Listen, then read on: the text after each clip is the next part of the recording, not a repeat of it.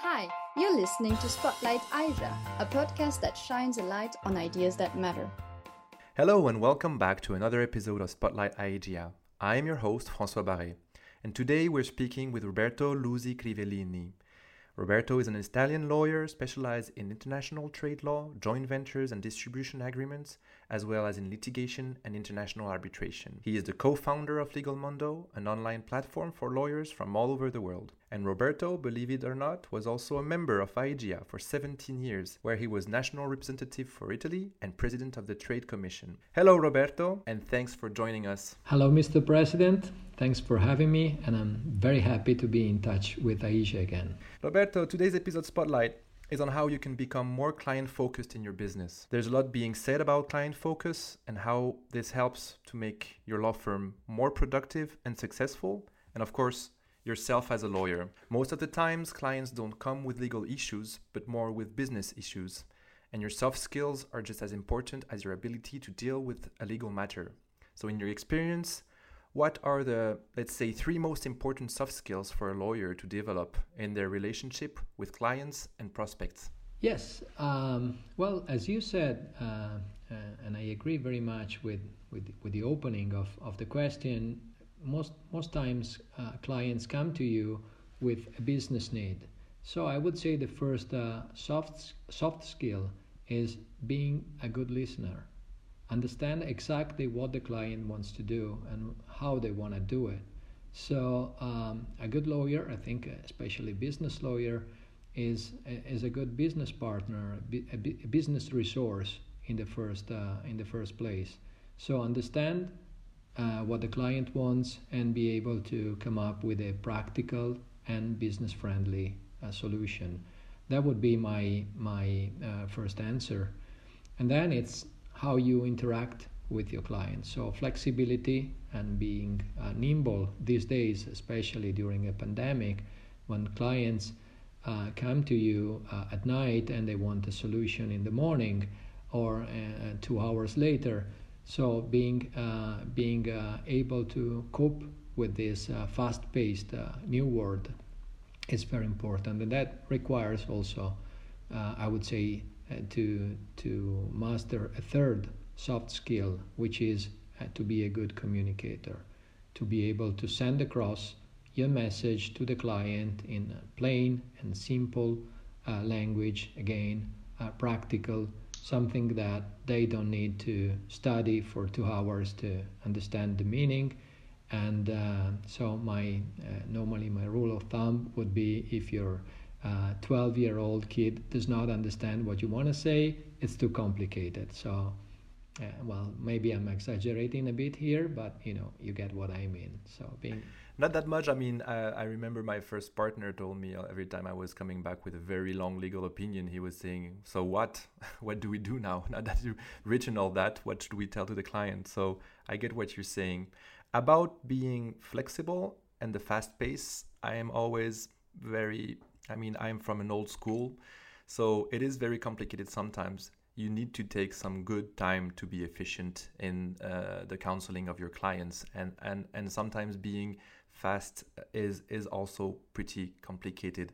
How do you manage to to pace your time so that you get sufficient uh, time to to give the best advice instead of rushing into sometimes mistakes. Oh yeah, um, that that's a very good point you're you're bringing up because because um, replying in a, in, in a fast pace is not necessarily a, a, good idea. What I'm what I'm saying is to be able to get back to your to your client uh, when uh, the client needs it, and to carve out a simple message is actually a very difficult uh, um, exercise uh, for a lawyer. So it might take a long time to carve out a simple and short message, one that your client can take and act upon uh, um, uh, very very easily or very conveniently.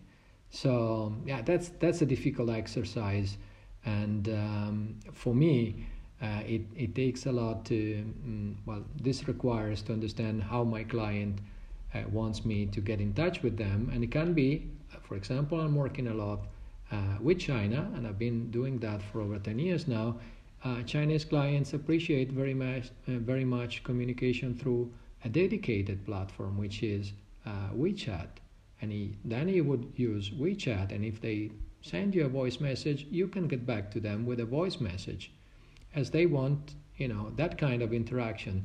So understand the need and understand how's the best way to, you know, keep working with them when they need it, and even, I mean, using new tools or new ways of communication, which you know your clients appreciate. Hmm.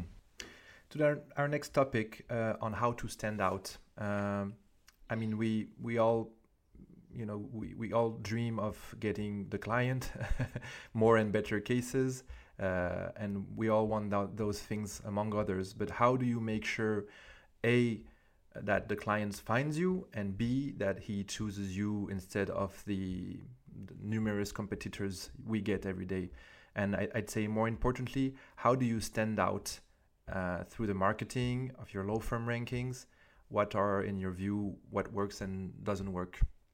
Yeah, I, I believe that you know the way to stand out or wait to stay top of mind with your clients or uh, to to reach out prospective new clients is to uh, communicate uh, and keep communicating, uh, adding value. Uh, so when you speak out and say something, you're saying something which can be uh, valuable or interesting to your prospective audience or to your to your actual clients so they they remember of your existence so sharing valuable content to me is is the number one thing that one should should keep in mind. And the second thing would be do that in a consistent uh, fashion. So it's not it's not enough to you know show up on linkedin or twitter or whatever platform you use. I think linkedin is is the best one by far. Uh, once every three or four months and you know shoot out whatever you have on your in mind uh, that day and then go back uh, to work and then come up come back again six months later if you want to stay top of mind they need to see you and they, need to hear from you um, uh, content which is relevant and remarkable for them and not not not necessarily uh, speaking about you or something that they're not not interested in. I am I am from the lawyers who try to bring content often on LinkedIn. I'd say it is extremely complicated to remain remarkable and relevant to the clients 24 7 what what are your tips and tricks to to to stay uh, relevant when you want to publish often? Yeah when when you want to publish often i would say that if, if you don't aim at reaching you know the, the, the whole universe out there but you, if you have in mind a certain group of clients of companies say that have a certain need and then the more you stay um, uh, focused on that uh, target audience the better. So that means that uh, you need to, un- to, to know before you start communicating who do you want to reach? Which company? Where are they based? Where do you want to where, do they do they do business where? And uh, who's the person in that company that you want to talk to? Is it the ceo is it the cfo is it the export manager because each person has a different need. And uh, you can craft your message based on uh, the the person you want to to reach out to. So it's about content it's about being regular and it's about I think being focused. So narrow down the the, the audience to a specific group of people, and that that would will make it easier to come come up with um, with good and relevant, interesting content on a regular basis because you know what their needs and interests uh, are, or you should know before you. So, something something I see very often on LinkedIn are the uh, law firm rankings. You know, uh, I was uh, number 10 uh, in uh, Austria in this uh, fields of law. What what is your take on, on, on this? Is it a, is it a good idea? Well, that, that's a that's a very good question. As I as I believe that uh, most lawyers um, uh, jumped, especially on social media, out of necessity. because they couldn't do what they used to do in, in, in the life before the pandemic. And so, this Me Too mentality, I need to be there um, as well, and I need to say something as uh, everyone else is, is doing. Uh, I would say is, is, is the wrong is the wrong um, attitude, because when when they do, uh, I think um, uh, at least most lawyers, come in to talk about themselves, and uh, they are being uh, self-referential, and this. Um, the best example of this would be um, the ranking on Legal 500 or Who's Who or Chambers and so on and so forth, which is you know uh, what you see a lot lately on on on yeah on LinkedIn especially.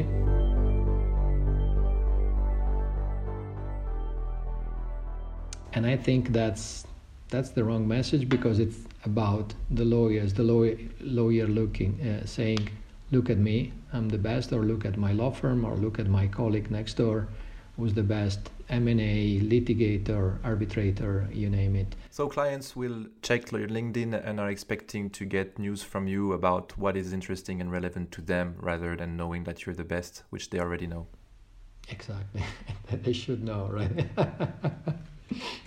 why why repeat it? Why repeat it? um, so about new ways to reach out to clients. Um, um, to offer the lawyer's perspective and, and, let's be very audacious for 21 how do you make sure a that you find the most interesting clients and two how you make sure you retain them in the long term yeah um, that's that's a great question um, i would say that you should know in advance who for you uh, would be the most interesting clients you know based on your uh, practice based on your the focus of your um, um, of your activity uh, these days or in or in the months to come. So um, we're going back, if you want, to to the idea of who, who's my audience, who who do I want to reach? If my best client is that company who's, for instance, doing business in China, and I want to try to service them, I'll go back to how can I contact them, or I, how can I circle back to them with uh, a good content with uh, something that might be valuable for them uh, today. So I'm trying to figure out what their needs are or what their needs must might be in, in the months to come and find a way to uh, reach out to, to get connected or to circle back if you are already connected. That would be my the way I uh, uh, I would do it. To get the client, you have to be generous. That's my philosophy. Sometimes they just you know call and the mere fact you gave them an answer hung up the phone and sometimes they come back three months uh, later saying you know about that call and then it ends up being a nice case but sometimes you really feel that you know they just call you because they know you're you're cheap and they don't recognize you as being good when do you have to stop uh, when when is the first time you have to realize you have to say no with this kind of uh, clients yeah, well, uh, it really depends. I'm, I'm very generous when um, when I meet a, a new a new client because I think that at that at that point of time it's very important to fill a gap, a gap of trust or um, you know maybe a reputation you do have but they're not aware of or expertise. So you know if if I need to take an half an hour uh, uh, to discuss how I would uh, um, service a client or um, I, I, would I mean normally I, I happily do that. So and by the time we, we close this first uh, this first call or, or meeting they should understand how I can be an asset. Uh, and so um, I'm I'm not trying to to um, say be very strict on the, on, on the time limit but you know when they understand how I can help that's that's my that my my point is made. And on on a, on a long term basis then when once once you you've had their trust how do you manage to to keep them uh, in a in a long term relationship. Yeah um, well normally I uh, I encourage them to work on the long term and I think the best way to do that is to to to propose to work on a on a uh, say six month um, uh, retainer, well, they would be incur- they would be charged a, a, flat fee monthly with a cap of, of hours, and uh, this way, um, at least in my opinion, and I've been doing that for a long time now. Uh, clients feel feel more free to reach out to you uh, for whatever need they might have on a on a daily basis, and that uh, builds up uh, trust and confidence between lawyer and company. So in the long term, uh, business increases, and you know, in, in, in some instances, uh, if you look at the the um, at fees charged uh, on a monthly basis, uh, it might be uh, not so convenient compared to you know one-time uh, assignments. But what is really important is that that client sticks with you over you know the years. It doesn't know, uh, jump back and forth.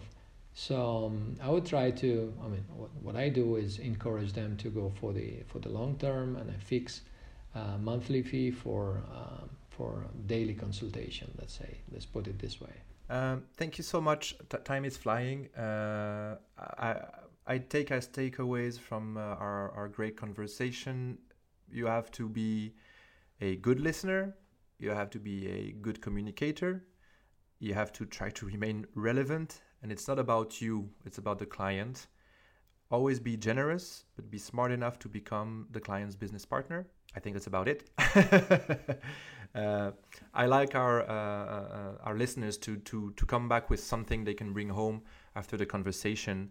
What would be uh, you know things you would recommend to our listeners to consult to know more about marketing, creative strategies, and to understand more how to be relevant with clients?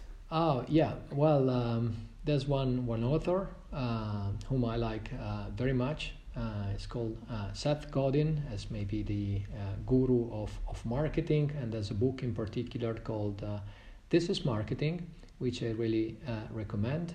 Uh, I enjoyed it very much and I, I read it several times. As I believe it's very important for lawyers, when, especially when they think about marketing, not to remain confined within the realm of legal services, but look outside, see what other what happens in the business world. So, what works and what doesn't work, and uh, what other companies do, and see if they can, you know, uh, put that in practice in, in, in, in the in the in the field of legal services. So that would be a book.